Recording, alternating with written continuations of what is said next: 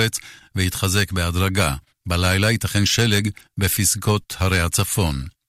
הטמפרטורות החזויות בירושלים מ-8 מעלות ביום עד 5 מעלות בלילה, בתל אביב מ-15 עד 11, בחיפה מ-13 עד 9, בצפת מ-5 עד 4, בבאר שבע מ-15 עד 6, ובאילת מ-18 מעלות ביום עד 8 מעלות בלילה. עד כאן החדשות, כאן רשת ב'.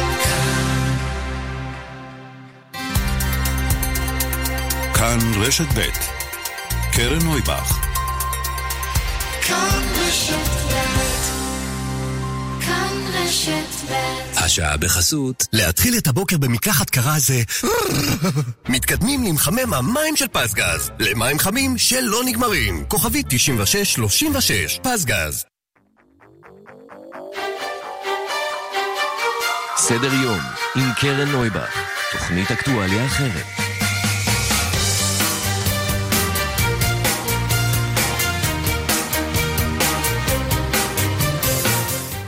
בוקר טוב, שלום לכם. הבוקר הלך אה, לעולמו משה ארנס. הוא היה בן 93 במותו, הוא היה שלוש פעמים שר ביטחון, שגריר ישראל בארצות הברית, עשה הרבה מאוד דברים, איש פעיל ביותר ובעיקר איש חכם, צלול וחושב עד הרגע האחרון. אנחנו נדבר כאן הבוקר מיד על uh, משה, מישה ארנס, עם אנשים שהכירו אותו היטב.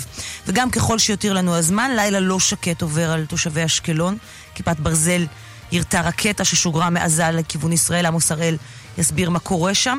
ממשלת נתניהו, סיכום קדנציה, הבוקר אנחנו נדבר על משרד השיכון ובעיקר הדיור הציבורי. שר השיכון עד לפני שבוע, יואב גלנט, סירב להתראיין, הוא כבר עם הפנים לליכוד, שם כנראה הדיור הציבורי לא מעניין. לעומת זאת, מנכ"ל משרדו, חגי רזניק, השתלב במפלגה של אורלי לוי, וכן התראיין. אנחנו נדבר גם עם נופר משה, כתבתנו, ריקי כהן בן לולו, ושתי דיירות של הדיור הציבורי שוכבות יום-יום את הכישלון של המיזם הזה. וגם אם נספיק על נציג הצנזורה שיושב מעתה בארכיון המדינה, מדוע מסתירים מאיתנו את העבר, וספר השירים החדש של עמוס נוי. שלום לאדון עורב, אנחנו בסדר יום של יום שני. העורכת דדי מרקוביץ' על ההפקה, דנה אסרף ודנית שוקרון ידידיה, על הדיגיטל אני לוי, ועל הביצוע הטכני צביקה בשבקין. שלום לפני הכל ליואב קקובסקי, ראש הדסק הפוליטי שלנו. שלום קרן. משה ארנס, אדם באמת אה, מוערך מאוד, רציני מאוד, אה, חכם. כמו שאת אמרת, רהוט מאוד. רהוט מאוד, צלול מאוד במחשבתו, אני חושבת, אה, מאוד בהיר, אתה יודע, עם אה, דעות ברורות ונחרצות, אה, ולא מתפשרות. נכון, אה, אני חושב שרק לאחרונה אפשר היה לראות ראיון שעשה אמיר בר שלום עמיתנו אה, עם אה, משה ארנס לרגל צאת הספר החדש שלו, ספר אוטוביוגרפי, שבו הוא למעשה חושף פורס את, אה, אה, את משנתו לאורך השנים, את אה, פעילותו בתוך מערכת הביטחון הישראלית, שימש שלוש פעמים שר ביטחון, יושב ראש ועדת חוץ וביטחון של הכנסת, סמנכ"ל התעשייה האווירית. הוא באמת מכיר היטב את מערכת הביטחון, וזה זה, זה בעצם היה תכלית, תכלית הספר שיצא ממש בראשית שנת 2018, לפני שנה, ובריאיון שעשה אמיר בר שלום עם ארנס, ביקורת באמת קשה של ארנס על חוק הלאום שהעבירו חבריו, אנשי תנועת הליכוד, שהוא היה מבוניה של התנועה הזאת. הוא תמיד היה שייך אה, לצד הזה של המפה, הוא היה חירותניק, אה, היה אה, מי שגם תיעד את פעילותם של אנשי ארגון אצ"י, שנחשבים לרוויזיוניסטים בגטו ורשה, במרד הגדול שהיה שם ב-43 בינואר ואחר כך באפריל, והוא זה שכתב את הספר דגלים מעל הגטו, על מנת לנסות לתעד את פעילותם של אותם לוחמים. כי אפשר לאורך... לומר כאן במאמר מוסגר, שאתה יודע, ההיסטוריה נכתבת על ידי אה, לפעמים החזקים יותר, המנצחים וכך הלאה, והיו הרבה עימותים היסטוריים על, אה, לגבי התיעוד של הדברים האלה, מי הונצח יותר, מי הוזכר יותר. זה היה חלק מפעלו להזכיר את מה שהם עשו, שנשכח קצת בשלב מסוים. נכון מאוד, הקרב על ההיסטוריוגרפיה, mm-hmm. ולאורך אה, הרבה מאוד שנים הוא למד, הוא גדל כנער בארצות הברית, חזר לארץ, נלחם במלחמת העולם, במלחמת העצמאות, ואחר כך בשנות ה-50 וה-60 חזר לארצות הברית שם למד הנדסת אווירונאוטיקה, בין היתר גם כי הוא לא מצא את עצמו כאן בתעשייה הצבאית הישראלית, כי לא היה לו הפנקס הנכון. אז היה צריך את הפנקס הפוליטי הנכון כדי לקבל עבודה.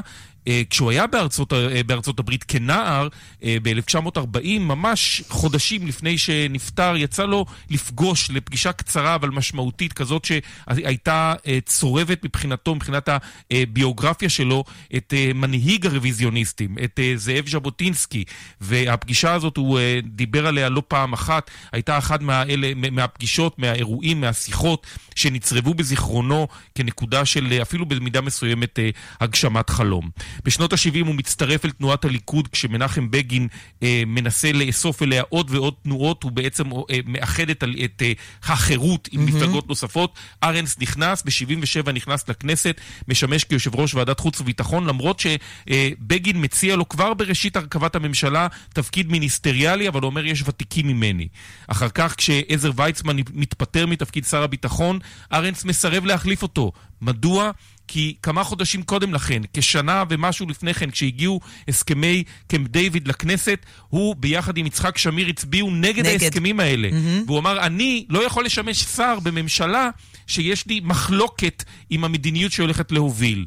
בהמשך אה, התמנה להיות השגריר אה, בוושינגטון, אה, שם הוא מגלה ציר, אה, אה, ציר צעיר, סטודנט אה, מאוניברסיטה מקומית בארצות הברית, וממנה אותו לציר בשגרירות, וזהו לא אחר מאשר בנימין נתניהו. הוא למעשה הוא... האיש שגילה את בנימין נתניהו לדיפלומטיה הישראלית ולפוליטיקה הישראלית. אה, במובנים נכון רבים. נכון מאוד, הוא הכניס אותו קודם כל כציר אה, לשגרירות, אחר כך אה, כשסיים נתניהו את שירותו כשגריר באו"ם בסוף 1987, הוא מעודד אותו להתמודד בפריימריז של הליכוד, ומ-1988 נתניהו הוא חבר כנסת וסגן שר חוץ, זה היה התפקיד הראשון שלו, בין היתר גם תחת משה ארנס, mm-hmm. שבאותה הממשלה מכהן כשר החוץ בממשלת האחדות הלאומית, שבה שמעון פרס הוא אה, שר אה, האוצר. אמ, ואחר בוא, כך... תישאר איתנו, אה... תישאר איתנו. אנחנו נמשיך ונשזור את הפרטים האלה, כי מצטרף אלינו עכשיו אה, חבר הכנסת נחמן שי. דוקטור נחמן שי, מי שהיה יועצו לתקשורת של משה ארנס, שלום לך. שלום, שלום קרן. באיזה שנים עבדת לצידו? אני הייתי דובר השגרירות בוושינגטון בשנת 81, כאשר משה ארנס מונה להיות השגריר. אה, הוא הגיע לוושינגטון, ובניגוד אה, לכל היגיון שהוא, כי הוא היה רשאי כמובן להביא דובר משלו, הוא הציע לי להישאר ולעבוד איתו, וזו הייתה חוויה שכנראה לא אשכח אותה אף פעם. היא נמשכה גם בוושינגטון, וגם אחר כך כשהוא מונה להיות שר ביטחון, זה קרה תוך כדי הכהונה שלו בוושינגטון, הוא לקח איתו צוות מתוך השגרירות, את uh, מנדי מירון, את שמעון חפץ ואחרים, כדי שיעבדו איתו במשרד הביטחון. וכך חזרתי איתו, והייתי איתו עד סוף הקדנציה הראשונה שלו. הוא אה, עשה, הוא ויתר על התפקיד לטובת יצחק רבין כדי אה, להקים בישראל ממשלת אחדות לאומית. היו פעם גם פוליטיקאים כאלה בישראל. איזה מין איש הוא היה? אה, יוצא דופן, לפי כל קנה מידה, ואני כבר קצת בפוליטיקה כדי להשוות, אין אנשים כמו ארנס בצניעות, ב, ביכולת שלו לנהל שיח עם אחרים, מתוך כבוד, מתוך הערכה. לעולם לא מתלהם, לעולם לא נוקט לשון נמוכה, לעולם לא בז לאחרים, אה, מכבד דעות שונות והפוכות לשלו, תמיד מוכן לשיח אה, עם, עם אחרים, תמיד מוכן לשמוע. אחד הדברים שאני זוכר, אנחנו נוכל לדבר על זה הרבה, אבל למשל, אה, הוא היה שר ביטחון כשהחלה ההתארגנות הפוליטית של ערביי ישראל. דבר שהיה, אנחנו לא זוכרים, אבל זה היה אסור בעבר, ולא היו מפלגות ערביות. ואז אה, הוא החליט אחרי שיקולים, להתיר לערבים להקים מפלגות משלהם. יהיו בטח כאלה שלא יאהבו את זה. אבל הוא אמר, אנחנו חיים במשטר דמוקרטי, ובמשטר דמוקרטי אנשים בוחרים את הנציגים שלהם, ואם ערביי ישראל רוצים לבחור את הנציגים האלה או האחרים, הם רשאים לעשות את זה. הייתה פשוט מהפכה בהיסטוריה הפוליטית של מדינת ישראל, והוא הוביל אותה בשקט, אף אחד לא ידע ואף אחד לא הבין, וככה גם קמו מפלגות ערביות, מתוך התפיסה שלו שדמוקרטיה היא תרבות של ייצוג, mm-hmm. ואנשים רשאים לבחור... ושלא יכול להיות שאזרחים במדינה הזאת לא יוכלו לבחור את הנציגים ברור. שלהם לכנסת ואת מי שהם רוצים לכנסת, משהו למש... באמת לכאורה מובן מאליו. נכון. הרבה שנים אחר כך הוא היה שר לענייני מיעוטים. הוא בחר לעסוק בנושא המיעוטים בממשלה, ובמשך שנים הוא הקפיד להקנות ככל שהוא יכול שוויון זכויות לאוכלוסיות המיעוט במדינת ישראל, בעיקר האוכלוסייה הבדואית. הוא היה נוסע פעמים רבות אל, ה, לכפרים הבדואים, יושב איתם, מדבר איתם, מעודד את השירות הצבאי שלהם כדי שישתלבו בחברה הישראלית, מקדם כל בדואי או בדואית, כן, בני העדה, שהוא ראה שיש אפשרות לקדם אותו. שוב, מתוך אותה תפיסה ששני עמים חיים פה ביחד וצריכים לחיות ביחד. כמובן שזה לא סתר לחלוטין, קרן, את התפיסה הפוליטית שלו. הוא היה נץ פוליטי שלאף אחד לא יהיה ספק. Mm-hmm. נץ אמיתי. שזה אומר, מה, האמין... מה, מה, מה זה אומר נץ פוליטי? מדינה אחת. מדינה אחת. מהירדן עד הים. לגמרי, שלמות הארץ. Mm-hmm. ברור היה לו שזו המדינה שלנו ולא מחלקים אותה. והוא חיפש, כמו, אני הייתי אומר שהוא מאותה משפחה של אה, אנשי ליכוד, ש... לצערי נעלמים, כמו אה, רובין ריב, רובי ריבלין, או כמו דן מרידור ואחרים, שהיה בהם את השילוב הזה של, הייתי אומר, נץ פוליטי ויונה בעלת השקפות ליברליות בכל מה שקשור להתנהלות הפנימית, לערכים הפנימיים של החברה והמדינה. וזה גם מסביר את הגישה שלו לחוק הלאום, או לכל מיני נושאים אחרים. שהוא התנגד לו.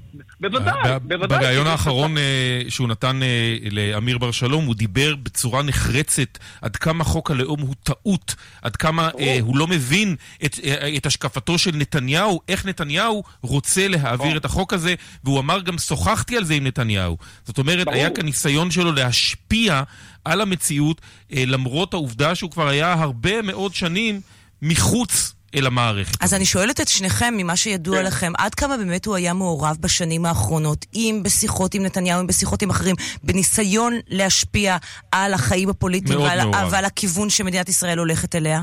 מאוד מעורב. הוא היה מעורב בדרכו, אה, אה, הייתי אומר, בצורה האינטליגנטית והאינטלקטואלית שלו, הוא לא הקים מחנות. הוא היה שלב שהוא עוד אה, התמודד על ראשות הליכוד, אתה זוכר יואב? אפילו... זה היה ב-1999 מול ראש ממשלה מכהן, מול נתניהו, נכון, ונתניהו בתגובה... ונתניהו בתגובה מינה אותו לשר חוץ לאחר שארנס הצליח לגרוף 20% מקולות מתפקדי הליכוד באותה נכון, התמודדות. נכון, זה היה הפסד ברור מראש, אבל גם הוא חשב שאי אפשר לתת שהתמודדות כזאת תעבור בלי שיהיו בה מתמודדים. אבל, אבל הוא עשה את זה, הוא עשה את זה... הוא עשה את זה גם מתוך אה, אה, תפיסה, הוא אה, חלק על האופן שבו נתניהו, שהיה בעצם האיש שאותו הוא גילה, אה, הוא חלק עליו על האופן שבו הוא אה, אה, ניהל את המדינה בקדנציה הראשונה. אולי נשמע עכשיו קטע אה, של אה, אה ארנס, שני, שמורכב משני קטעים שונים מהארכיון שלנו, אה, בו הוא מדבר אה, בחלק הראשון אה, על כך שזה היה למחרת בחירתו של נתניהו לראשות הליכוד ב-1993, בריאיון ליומן הצהריים, הוא מסביר, נתניהו, יש לו את הכישורים... יש לו את הכישורים על מנת אה, אה, להיות אה, אה, יושב ראש הליכוד ומועמד הליכוד לראשות ממשלה. הנה.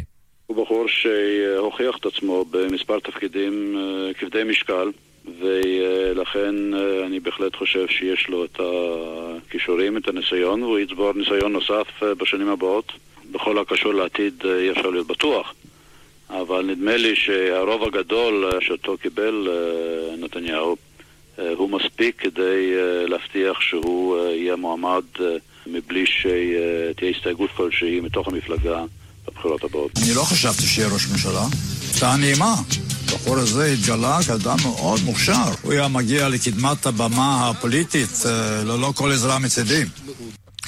כך... הקטע אה, האחרון אה, זה ממש מראיון שהיה לפני כמה חודשים שביצע אמיר okay. אוקיי. בר שלום איתו, אומר, אני לא חשבתי שיהיה ראש ממשלה, אבל הנה, הגיע לראשות ממשלה ומכהן זו לא, הפעם לא. הרביעית. אה, יואב, אני הייתי באותו קטע כמובן שהזכרת, שהוא מזעיק אותו, מחליף את, ה, את נחושתן שהיה ציר בוושינגטון, מזמין את ביבי, הוא ידע שזאת הולכת להיות הפלטפורמה שתטיס את ביבי ביום מן הימים לראשות הממשלה. הוא שנים לא האמין לי ש, שבאותה שיחת טלפון בינינו, באותה שבת, כשהוא הודיע לי על המינוי, שאלתי אותו, למה ביבי? תגיד לי. הוא אומר לי, הוא יהיה ראש ממשלה, נחמן. הוא אמר לי את זה. הוא אמר לך את זה במילים אלה. כן, וביבי הרבה שנים ביקש שאני אשחזר את השיחה הזאת. אבל זאת האמת הפשוטה. ארנס היה האיש שדחף וקידם את הקריירה של ביבי יותר מכל אחד אחר. הוא הפקיד בידיו את החוג הפוליטי שלו. יותר מנתניהו עצמו. נכון, אתה זוכר את החוג הפוליטי של נאמני בית"ר, שקיבל את ביבי כשהוא חזר לארץ מוושינגטון. חוג תגר קראו להם. ואימץ אותו, נכון, חוג תגר, ואימץ אותו ודחף אותו פנימה, הוא בא מתוך הליבה, הם אימצו אותו, הכניסו אותו לליבה okay. אוקיי. של הליכוד, ומשם הוא התקדם. ארנס לא הסכים עם כל דבר שביבי עשה, שלא תטעו, ומצא דרכים לבטא את זה, אבל לא עשה את זה בתקשורת ובדרכים okay. אוקיי. אחרות, אלא בשיח הפנימי שהתנהל ביניהם. דוקטור וחבר הכנסת אה, נחמן שי, מי שהיה יועץ התקשורת של אה, משה ארנס, שהלך הבוקר לעולמו, תודה רבה לך שהצטרפת אלינו הבוקר. תודה שדיברת לכם. איתנו. ואנחנו אומרים עכשיו אה, שלום לדן מרידור. בוקר טוב. ספר לנו על אה, ההיכרות הראשונה שלך עם משה ארנס. אתם גם, אה, החיים הפוליטיים שלכם שלובים זה בזה, וגם האידיאולוגיים, הייתי אומרת. אמת, אה, חבל היה לשמוע הבוקר את הידיעה, אם כי מישה הגיע לגיל 93, לא גיל מאוד צעיר, ויש לו מסכת חיים ארוכה ומרתקת של עשייה, אני מניח מלאת סיפוק. אה, אני אה, באמת הכרתי את מישה בתחילת הדרך, בשנות ה-70, בתנועת החירות, ואחר כך בליכוד, והיינו מאוד קרובים זה לזה במשך כל השנים האלה. בצד האידיאולוגי, הוא היה אחד מאלה שבאופן המובהק ביותר האמין בתורת ז'בוטינסקי והלך איתה, זאת אומרת, התורה שאומרת גם ההיבט הלאומי, ארץ ישראל, וגם ההיבט האנושי, זאת אומרת, דמוקרטיה, שוויון, עד, עד הימים האחרונים הוא היה כותב בלי הפסקה על השוויון Mhm. לערביי ישראל, על היחס לדרוזים ולערבים, כשר ביטחון בצבא הוא דאג לשילוב שלהם. אה, זה נושא, ש... שאפשר- זה נושא שמאוד מאוד העסיק אותו. זאת אומרת, זה משהו כל שמבחינתו חייו העניין היה. חלק מתפיסת העולם שלו לא להרפות מהנושא הזה של שוויון היה- לאזרחי, לא- לערבים לא- אזרחי ישראל. השילוב המיוחד הזה, שמנחם בגין קרא לו לאומי ליברלי, או ז'בוטינסקי בנה אותו, הטיף לו, שאדם אה, בהיותו עובד את העם שלו, את העם היהודי, לא עושה את זה על חשבון האנושיות, היחס האנושי לאיש, לאישה, לערבי, לזר אחר. העניין של השוויון היה נטוע עמוק בליבו ובתפיסת עולמו, והוא לא רק בדיבורים, אלא גם במעשים, בתפקידיו הראשונים תמיד דאג לקדם את השוויון יחד עם האמונה העמוקה בארץ ישראל והבנת החשיבות של הביטחון. הוא היה הרי מהנדס לתעשייה האווירית, סמנכ"ל תעשייה האווירית, מהמם. זוכה פרס ביטחון ישראל. אה, בתפקידים השונים שהוא מילא. היה איזה תענוג מיוחד בשיחה איתו, אני לא שמעתי אותו אף פעם כועס, אומר מילים אה, קשות או רעות. אנחנו מכירים אותו, גם כל הציבור השומעים את קולו הרגוע, גם כשדעותיו היו דעות מאוד ברורות. היו נושאים שלא הסכמנו, הוא למשל לא תמך בהסכם השלום עם מצרים, אה, אם אתם זוכרים את זה, הוא התנגד לזה, אבל באופן כללי, אה, באמת אדם... אה, בדיעבד, אגב, משיחותיך איתו, הוא הגיע למסקנה שמנחם בגין צדק בהסכם השלום, או שעד סוף ימיו הוא חשב שזו הייתה טעות? לא שאלתי אותו בשנים האחרונות את השאלה הזאת, ואני לא רוצה אוקיי. לנחש מה הוא מהמם. חשב בעקבותו של- בעקבות הדברים, אבל כשהוא היה שר חוץ, הוא מילא את תפקידו על בסיס הסכם השלום הזה, ודאג גם ליחסים עם מצרים. הוא כשר חוץ פתח את היחסים עם מזרח אירופה. אה, בשנים שהוא היה שר חוץ, הוא באמת עשה עבודה ענקית למען... אתה, אה, אתה היית מזכיר הממשלה, אתה, אתה דן מרידור, היית מזכיר הממשלה של אה, מנחם בגין. זאת הממשלה שבה אה, משה אה, ארנס נכנס להיות שר ביטחון במקום אה, אה, אר- אריאל שרון, לך. שנאלץ אה, להיות אה, מפוטר. זה פעם שנייה שהציעו לו לתפקיד הזה, הפעם הוא לקח אותו. אני אספר לך סיפור שלא סיפרתי למישה אפילו. בנדמה לי שמונה בפברואר 83 אה, קיימנו דיון בממשלה בדוח ועדת כהן. מנחם בגין והממשלה קיבלו את הדוח הזה, סיפור מרתק בפני עצמו. כתוצאה ממנו אריק שרון היה צריך לעזוב את תפקיד שר הביטחון. אנחנו יורדים מישיבת הממשלה, ירדתי עם מנחם בגין, אולי עם עזריאל לבוא גם כן, ואני, ומדברים על השאלה מי יהיה שר ביטחון במקומו. זוכר שהעליתי על שני שמות, אחד של מישה ארנס, אחד של ישראל טל עליו השלום, האלוף טל, טלי, מהמם. ומנחם בגין אותו החליט, אבל שני השמות, הוא אמר מה שאמר, אני לא אכנס לפרטים, ובערב זה היה, בשעות הערב הלך הביתה, אני נטלתי יוזמה והתקשרתי למישה, לשגרירות בוושינגטון, הוא לא היה, הוא היה בניו יורק, היה שלג, הוא היה במלון הריג'נסי בניו יורק, אני זוכר, ודיברתי איתו שם, שאלתי אותו, אתה מוכן לבוא לתל אביב, לקריה? לקח לו שנייה להבין מה אני אומר. עוד לא הייתה לי הסכמה של בגין, אבל כמובן הייתי שואל את הסכמתו, רציתי לוודא שמישה מוכן. הוא אמר לי כן, וההמשך הוא היסטוריה ידועה. אני חושב שהוא עשה תפקיד כשר ביטחון מצוין, אתה יודע, הוא לא היה איש צבא, הוא היה, היה איש התעשייה האווירית. אה, לא קצין גבוה בצבא כמו רבים משרי הביטחון, והוא עשה עבודה מעולה גם מול הצבא, הוא הקים את זרוע היבשה אה, בהיותו שר ביטחון, והוא התחיל את הנסיגה הראשונה מלבנון בתור שר ביטחון. אה, אני חושב שהיה לנו פה אדם שגם האישיות המרתקת הזאת, הנעימה הזאת, אבל החכמה והנחושה, אני רוצה להזכיר עוד משהו.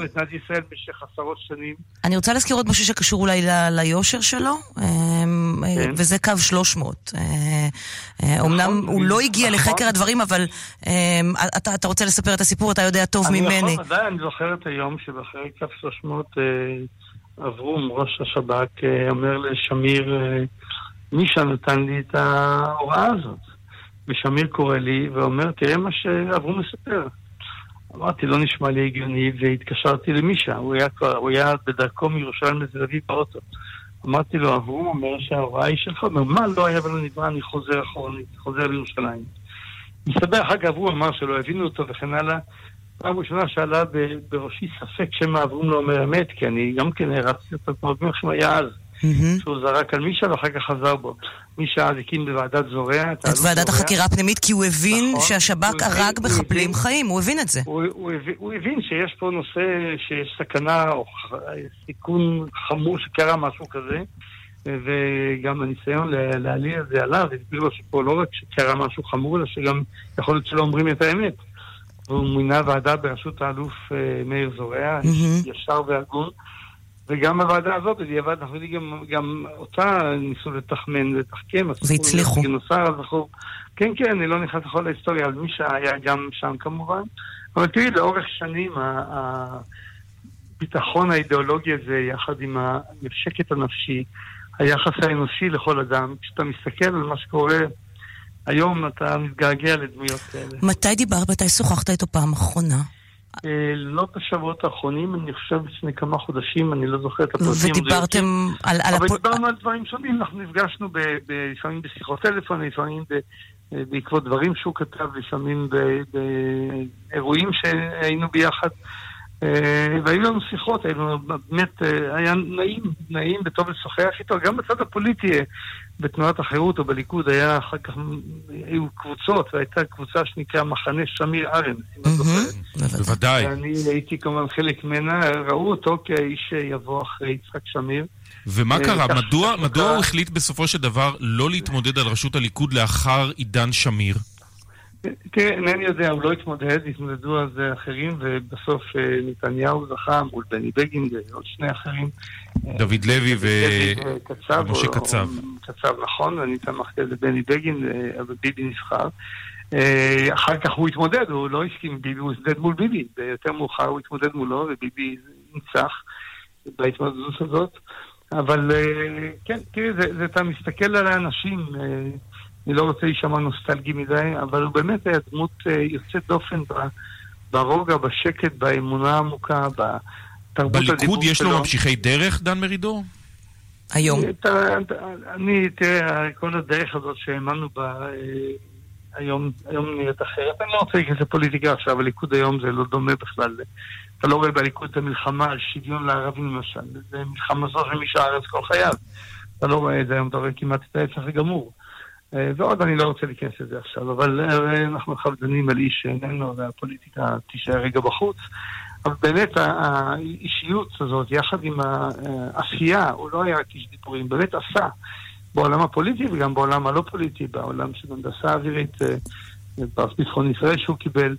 אה, באמת דרך חיים יוצאת מן הכלל, שהמחנה הזה הציוני ז'בוטינסקאי, okay. אוקיי. הוא היה מאלה שהיו במחנה בית"ר ב-1940 בניו יורק, ז'בוטינסקי שם נפטר, וכל חייו הוא אה, קיים את המורשת הזאת כהבנתו, אה, בצורה מאוד מכובדת ומעוררת הרבה אהבה אצל הרבה אנשים, אני כמובן אחד מהם, מאוד חבל. דן מרידור, תודה רבה שדיברת איתנו הבוקר. תודה רבה. אנחנו מודים לך. אה, וקרקובסקי, אנחנו נגיד עכשיו שלום לג'מאל מג'אד, לאיש ציבור ופעיל חברתי, לשעבר ממלא מקום ראש עיריית באקה אל-גרבייה, שלום לך. שלום רב. התכתבת בשנים האחרונות עם משה ארנס, נכון? נכון, כתבתי למשה ארנס לא מזמן שביקר את ראאד סלאח והאשים אותו בכל מה שקורה בחברה הערבית ואני טענתי שזה לא כך הנושא אבל אנחנו נפגשנו פעמים רבות במסגרת מוסד נאמן בטכניון לקידום הלימודים האוניברסיטאי של החברה הערבית שזה בהמשך אה, צלח והצליח הסוגיה של שילוב סטודנטים ערבים באוניברסיטאות באקדמיה. Mm-hmm. אבל זה התחיל עם האנשים האלה שנרתמו לסייע ולקדם את הלימוד אה, האוניברסיטאי לציבור הערבי, במיוחד לצעירים ולצעירות. וזה מפגשים רבים שקרו באוניברסיטת תל אביב וגם בטכניון. הצלחת להבין ממנו בשיחות שלכם למה זה היה כל כך חשוב לו? למה זה אה, היה עניין ש... אה, שהוא לא הניח לו? היה חשוב לו גם לכתוב עליו, אתה מספר שהוא גם פעל בתחום הזה. כן, אה, כולם ראו את זה במסגרת עיתון הארץ, הוא תמיד כתב ותמיד התייחס לחברה הערבית נכון. בארץ, וטען שחבריו לתנועה, נכון להגיד, מה שהיו פעם חברים לתנועה, הוא יצא נגדם בביקורת מאוד חריפה בחקיקה הגזענית אה, לטעמו ולטעם רבים אה, בשנים האחרונות, אבל הוא תמיד אה, דגל וטען שצריך לשלב את החברה הערבית ואת הצעירים הערבים, לתת להם להיות בכל המערכות בצורה נכונה וחכמה מתוך ניסיונו הקצר, שהוא פעם היה שר, אה, שר המשטרה אולי, אבל שר למיעוטים. Mm-hmm. והוא היה קרוב לא מעט להרבה אנשי ציבור בחברה הערבית, ולא הייתי אומר, הכיר אותם היטב מקרוב, אבל אה, הרגיש את, אה, וחווה את המצוקה שלהם ואת החוסר שהחברה הזאת אה, סובלת אה, במדינה הזאת, וזה לא ראה בעין טובה, ויצא וביקר אותה לא במעט אה, מאמרים. כן, אה, ואתה אומר שהוא גם היה, אה, מבחינה מעשית, הוא אה, היה פעיל בפרויקט של שילוב של סטודנטים. אנחנו נפגשנו לפני הרבה שנים, זה היה יוזמה של מוסד נאמן של הטכניון במפגשים לא, לא מעטים לשילוב החברה הערבית באקדמיה, שהייתה לוקה בחסר באותם שנים, מדבר לפני כמעט 12-14 שנים. והיו מאוד מפגשים, ותמיד היה לו תפקיד יחד, אה, צריך להזכיר גם אבישי ברוורמן יחד איתו, mm-hmm. אני חושב שבטרם נכנס לכנסת, או שהיה חבר כנסת, וכל מיני דמויות מאוד מרכזיות, פרופסורים אה, מהטכניון ומאוניברסיטת חיפה ומאוניברסיטת תל אביב. כשכולם התגייסו למטרה הזאת באותם אה, שנים ובאותם ימים, והוא היה אחד מהאנשים, כי למרות שהיה כאחד העם, הוא לא היה מילא איזשהו תפקיד, אבל אה, אפשר להגיד במילים פשוטות, בער בעצמותיו. ורצה לראות שהסוגיה הזאת מתקדמת והולכת בכיוון הנכון לטובת הצעירים הערבים, כי כנראה גם האמין, על פי מה שהבנו מהשיחות, שאם אה, נותנים אה, סיכויים ושוויון הזדמנויות לחברה הערבית, לצעירים ולצעירות הערבית, זה רק יביא תוצאות טובות בתוך המדינה. ג'מאל מג'אדלה, תודה רבה שדיברת איתנו הבוקר. תודה גם על משה ארנס. זכרו ברוך. יואב. שלום. תודה. קרקובסקי, אתה עוד איתנו. כן. מילות סיכום שלך. משה ארנס הוא באמת אחד הסמלים, החירותניק האחרון, הבית"רי האחרון אולי שנותר, אה, מי שנשאר עדיין בתנועת הליכוד למרות פרישתו מהחיים הפוליטיים. עד לאחרונה, אחד המרואיינים היותר אה, פופולריים, אה, גם אצלנו כאן ברשת ב', תמיד מביע את עמדותיו בצורה מאוד מאוד ברורה ונחרצת, תוך שהוא תמיד יודע לנתח את זה אל תוך המציאות הישראלית. גם במציאות המדינית-ביטחונית משתנה. אה, אין ספק שאבדה גדולה מאוד, בגיל 93 תרם תרומה גדולה מאוד לתנועה שבה היה חבר. וגם למדינה. אז לפני שאנחנו נפרדים, הנה דברים שאומר עליו אה, לפני זמן קצר אה, נשיא המדינה. רובי ריבלין, שגם אידיאולוגית, אני חושבת, הם באו מאותו מקום והם מצאו הרבה קווי דמיון בין האחד לשני. הנה. בפתח דבריי אני מבקש לומר מספר מילים לזכרו של מישה ארנס, לאחר שקיבלתי את הבשורה הקשה על לכתו.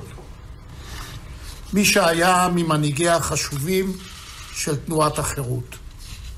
דור שני למייסדי תנועת ז'בוטינסקי. איש ההדר שלא חשש מתגר. מישה היה משרי הביטחון המעולים של מדינת ישראל. לא מצביא ולא גנרל, פשוט למדן מסור ששקד יום וליל למען ביטחון ישראל ואזרחיה. מי שפעל כל חייו בעמדות מפתח שונות לביסוסה ופיתוחה של מדינת ישראל. כאיש אצ"ל, כמדען וכמהנדס, כמדינאי, כשגריר וכמנהל, מנהל בתעשיות המשמעותיות ביותר לביטחונה של ישראל. לא תשכח גם תרומתו החשובה לתיקונה של ההיסטוריה אודות חלקו של הארגון הצבאי היהודי במרד גטו ורשה. מי שפעל בגבורה, בנחישות, באהבה אין קץ למולדת, בהדר ובאצילות בית"רית. ונדבה כי המצפן הפנימי והחזון הציוני היו אלה שהוליכו אותו בכל אשר הלך. יהי זכרו ברוך. אלה כאמור הדברים שאומר אה, לפני זמן קצר נשיא המדינה אה, ראובן רובי ריבלין על אה, משה ארנס. יואב קרקובסקי, תודה רבה לך. תודה קרן. שהצטרפת אלינו uh, למילים האלה על משה ארנס, ואני מניחה שבמהלך היום הזה גם כאן אצלנו, בכאן רשת ב', uh, נוסיף ונדבר עליו. עכשיו בהחלט. נצא להפסקת פרסומת. מיד חוזרים עם קרן נויבך. שני זוגות מולטיפוקל שבמבצע ב-1200 שקלים, בעשרה תשלומים ללא ריבית, אופטיקה אלברין, כפוף לתקנון. הודעה חשובה לכל הטסים בחודש ינואר. תקשיבו, יצא לכם מושלם. מושלם לטוס בינואר. עכשיו בדיוטי פרי ג'יימס ריצ'רדסון 50% הנחה על מבחר מותגים מובילים. אז אל תפספסו. בכל זאת, לא בכל יום אתם בדיוטי. ג'יימס ריצ'רדסון. מוגבל לשני פריטים בקנייה ב-50 דולר ובתוקף עד 28 בינואר. אנחנו כבר שעתיים בבית החולים. כמה זמן אפשר לחכות? אפשר גם אחרת. הום מדיקל מציע ליקיריכם אשפוז ושיקום בבית, הכולל רופא, אחות, בדיקות דם, רנטגן ועוד, בנוחות אצלכם בבית. השירות כולל ייעוץ ראשוני בלי תשלום מאת אחות מוסמכת. לפרטים כוכבי 9551. מוטי, אתה מלחיץ אותי. אתה מרגיש לא טוב? את, אתה בסדר? מוטי, מוטי, מוטי! ייתכן שזה שבץ מוחי. כן, אם אתה בן 65 ויותר, מעשן או סובל מלחץ דם, מסוכרת או ממחלת לב, ייתכן שאתה נמצא בסיכון מוגבר לפרפור עליות וגם לשבץ מוחי. כדאי שיהיה לך מינוי בשחל. הצטרף ותוכל לקבל בדיקת סקר מתנה כפוף לתקנון המבצע. לפרטים מתקשר עוד היום לשחל כוכבית 6626 ותוכל לחיות בלב שקט. שחל כוכבית 6626 שני זוגות מולטיפוקל שבמבצע ב-1200 שקלים. בעשרה תשלומים ללא ריבית. אופטיקה אלברין. כפוף לתקנון. נועם, תכין לי מותק אחד קפה, אחד סוכר, בלי חילול. בלי חילול? הבשורה החדשה שכולם חיכו לה. מיני בר למים קרים וחמים, בלי חילול שבת. נועם אחד מבית חברת אפיקים. מיני בר של שלושה מצבי מזיגה. מעוצב ומרהיב ויופיו, בכשרות מהודרת. נועם אחד, כוכבית 8510. כוכבית 8510 היי, hey, כאן חנוך דאום. אשתי אמרה לי אתמול, למה כשצריך לקפל כביסה אתה תמיד לא מרוכז, אבל כשמדובר בביטוח רכב אתה מרוכז יופי? סליחה? ביטוח רכב הוא עניין רציני, זה לא גופייה מקומטת. כשאני מחדש ביטוח רכב אני בפוקוס, אני בודק שירות, אמינות, מחיר. מה, אני פראייר? ביטוח רכב אני עושה רק בשירביט. עכשיו בשירביט, חודשיים מתנה בביטוח המקיף לרכב. חודשיים מתנה. כוכבית 2003 שירביט. כפוף לתנאי המבצע. שני זוגות מולטיפוקל שבמבצע ב-1200 שקלים. בעשרה תשלומים תשלומים ללא ריבית. אופטיקה אלברין. כפוף לתקנון. בכל יום אתם מוזמנים להתנתק מהרעש של היום ולהתחבר לשעה של נוסטלגיה. רגעי קסם עם גדי לבנה, ראשון עד חמישי, שלוש אחר הצהריים, כאן רשת ב'. כאן רשת ב'. 10.38 כאן uh, בסדר יום, שלום לעמוס הראל. בוקר טוב, קרן. פרשן צבאי אה, בעיתון הארץ. אה, בואו נשתמש קצת בכישוריך ובידע ההיסטורי שלך כדי להגיד גם כמה מילים על משה ארנס. אה, אני חושב ששר הביטחון האזרח... הראשון, נכון? אני לא בטוח, לא, בעצם היה גם בן גוריון. נכון, היה בן גוריון, כמובן. קריירה צבאית רשמית. נכון. אבל לפחות בתקופה שאני ראיתי, השר ביטחון האזרח הכי מרשים. האמת שרק כתקופה ממש קצרה בסוף שנות התשעים, אבל גם כשמסתכלים על קדנציות קודמות, איש הבין היטב את מערכת הביטחון מצד אחד, אבל לא הלך שבי אחריה באופן מוחלט, והציג איזושהי סמכות אזרחית שאפשרה לו גם לאכוף את דעתו.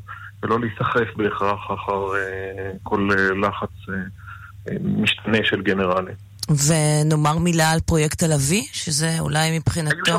תראי, יש כמה דברים שבהם הוא השאיר את חותמו. עוד קודם לכן התרומה המאוד מאוד משמעותית שלו לתעשייה האווירית, אה, עוד לפני שהוא מגיע לתפקיד שר ביטחון כסמנכ"ל בתעשייה האווירית, ובשלבים יותר מאוחרים כשר ביטחון, הוא איש שדחף אה, קדימה גם את הקמה של אה, מה שקראו לו המפח"ש, מפקדת חילות השדה, היום זרוע היבשה. וגם את פיקוד העורף כחלק מהלקחים של מלחמת המפרץ הראשונה.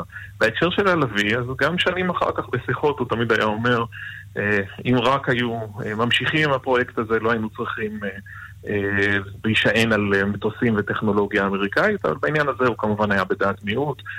בממשלה של סוף שנות ה-80, ממשלת האחדות, אז רבין, פרס, שמיר, בסופו של דבר הובילו להחלטה על ביטול הפרויקט. הוא התייחס לזה, אני, אני מנסה להיזכר בשיחותינו האחרונות, אני מדבר על כמה שנים אחורנית, mm-hmm. זה עדיין עלה כ, כנושא מרכזי לחרטה מבחינתו בהסתכלות על, על ביטחון ישראל.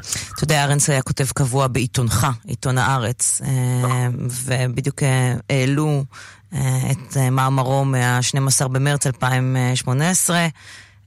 על נתניהו בארץ הגמדים. זה טקסט שקובע חד משמעית, כן, למי שחשב שארנס אולי בעיתותיו האחר... לאחרונה חשב אחרת, הוא חשב שנתניהו באמת הוא מנהיג דגול.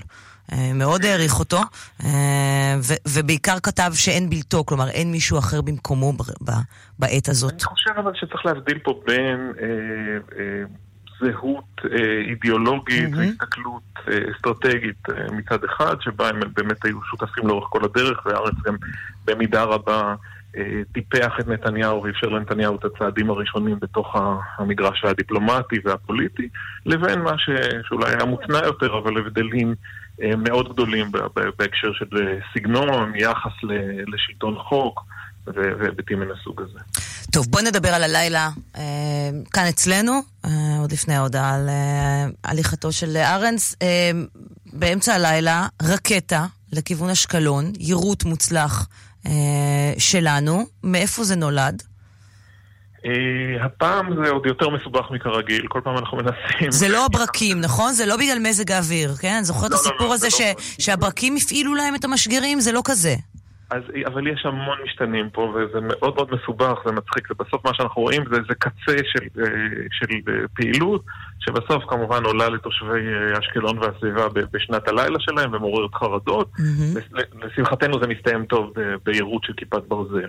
אבל ברקע יש שם עניינים אחרים, חלק מזה קשור במאבקים כנראה של חמאס ופת"ח, היה ניסיון של חמאס אה, אה, לעצור... אה, הצהרות גדולות של הפת"ח במקור תוכננו לציין את uh, יום השנה לייסודו, זה ב-1 בינואר, יש שם מחלוקות uh, אלימות בין שני הארגונים, חמאס אומנם שולט ביד רמה, אבל יש עדיין uh, תומכים והתארגנויות של הפת"ח uh, ברצועה. ויש פה הקשר נוסף שהוא הכסף החודשי, אותו תשלום של 15 מיליון דולר שצריך להרגיע, במקור תוכנן לאתמול, אולי עוד יגיע היום, מהקטרים, אז יש הרבה סיבות למתיחות פה. בין חמאס לבין ישראל, בין חמאס לבין הפת"ח, הקשר של uh, ציפייה לכסף.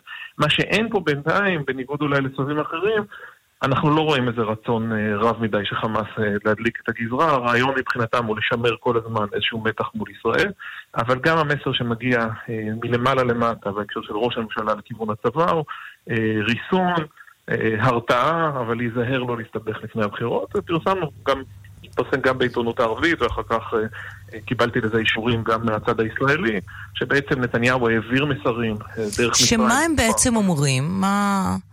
אל תנסו אותי בזמן הבחירות? אל תנסו אותי כי התגובה תהיה אה, עוד יותר חריפה מכרגיל. ישראל לא יכולה להרשות לעצמה גלישה לעימות בעזה. תוך כדי מערכת בחירות, ואל תחשבו, אל תטעו לחשוב שאתם מחזיקים בידיכם את המפתח לבחירות, אם תאתגרו אותי, זה עלול להיגמר אה, רע מבחינתכם. צריך לזכור שבעצם שתיים, שלוש, בעצם שלוש המערכות האחרונות התנהלו כבר לקראת בחירות, ולפעמים בידיעה כבר שיש בחירות. Mm-hmm. את חוזרת לעופרת יצוקה ב-2008-2009, אחר כך עמוד ענן ב-2012, ממש בתוך מערכת הבחירות, ובעצם גם צוק איתן, הממשלה מתפרקת קצת אחרי. זה תמיד יש את ההקשר הזה של הפוליטי והצבאי. אני חושב שנתניהו מנסה לשרטט פה קו ולמנוע מחמאס אה, אה, לשחק ולהפעיל מניפולציות על מערכת הבחירות הישראלית. אוקיי, okay. בתקווה באמת שהשקט יימשך. עמוס הראל, הפרשן הצבאי של עיתון הארץ, תודה רבה שדיברת איתנו. תודה רבה. פרסומת ותכף נשוב. מיד חוזרים עם קרן נויבך. יש לכם תוכניות ל-2019? ברור! הילדים ישתו מים איכותיים וטעימים יותר. מבצע חורף בשטראוס מים. הזמינו היום את אחד מברי המים תמי 4 ותיהנו גם ממייז, מטהר מים הפועל בטכנולוגיה פורצת דרך. ולאחר שלושה חודשים, אהבתם? תשאירו. לא אהבתם? תחזירו ותוכלו לקבל את כספיכם בחזרה. כוכבית 6944 או באתר. בתוקף עד 31 בינואר 2019, כפוף לתקנון. למעט תשלום של 210 שקלים בעבור ההתקנה. הטלוויזיה לא עובדת? אנחנו נתקן מיד. מנסים למצוא רופא? ייצרו, הרופאה כבר בדרך. מחפשים טיול, הופעה, קונצרט, שקט נפשי, ביטחון אישי. כל זה הוא רק חלק ממה שאנו מעניקים לדיירים בדיור המוגן שלנו. כאן חיים ברקן, בואו לבקר בבית גיל פז, הדיור המוגן בכפר סבא. אני מאמין שתרצו להישאר. חפשו בגוגל בית גיל פז, או התקשרו 1-700-55-70-80. האם השופט יכול להתחרט על פסק דין שנתן? התשובה בספר להיות שופט מאת שלמה לוין, לשעבר שופט בית המשפט העליון. להיות שופט, ספרו האקטואלי מתמיד של שלמה לוין, בחנויות הספרים. בגילי? להשלים עם גלילות שיער? החלטתי שלא להיכנע. הלכתי וקניתי את המכשיר הריג'ן קלאסיק. מחקר שפורסם בכתב העת המדעי מדריג' מצא שימוש במכשיר הריג'ן שפותח בישראל למען הסובלים מדלילות שיער, מסייע בעיבוי שיער קיים ובהצמחת שיער חדש. היום השיער מלא, עבה, הקרקפת התמלאה שיער. המלצה אישית? חפשי בגוגל שיער נולד או התקשרי 1-800-665544 תן לו בבטיחות הלו ניו טוסון. טוסון החדש, בעל מערכות בטיחות מתקדמות, עכשיו בהטבות השקה. החל ב-149,900 שקלים. לפרטים כוכבית 3805. הדלקתי את הדוד? לא, לא הדלקתי. הדלקתי את הדוד? לא הדלקתי את הדוד. הדלקתי? לא נמאס לכם להיות תלויים בדוד? בחורף הזה נפרדים מדוד החשמל, מתקדמים למחמם המים של פסגז ונהנים ממים חמים שאף פעם לא נגמרים. כוכבי 9636, פסגז. רוצים דלת חדשה בלי להחליף את הדלת? פאנקי דור. ציפויים מגנטיים מעוצבים לדלתות ולמקררים. חייגו כוכבית 6049 לקולקציית עיצובים 2019. פאנקי דור, כוכבית 6049. היי, hey, כאן חנוך דאון. ציניות היא החיים שלי. אפילו עשיתי ממנה קריירה. לא מפוארת, כן? אבל יש דברים שאפילו אני שם את הציניות בצד. כמו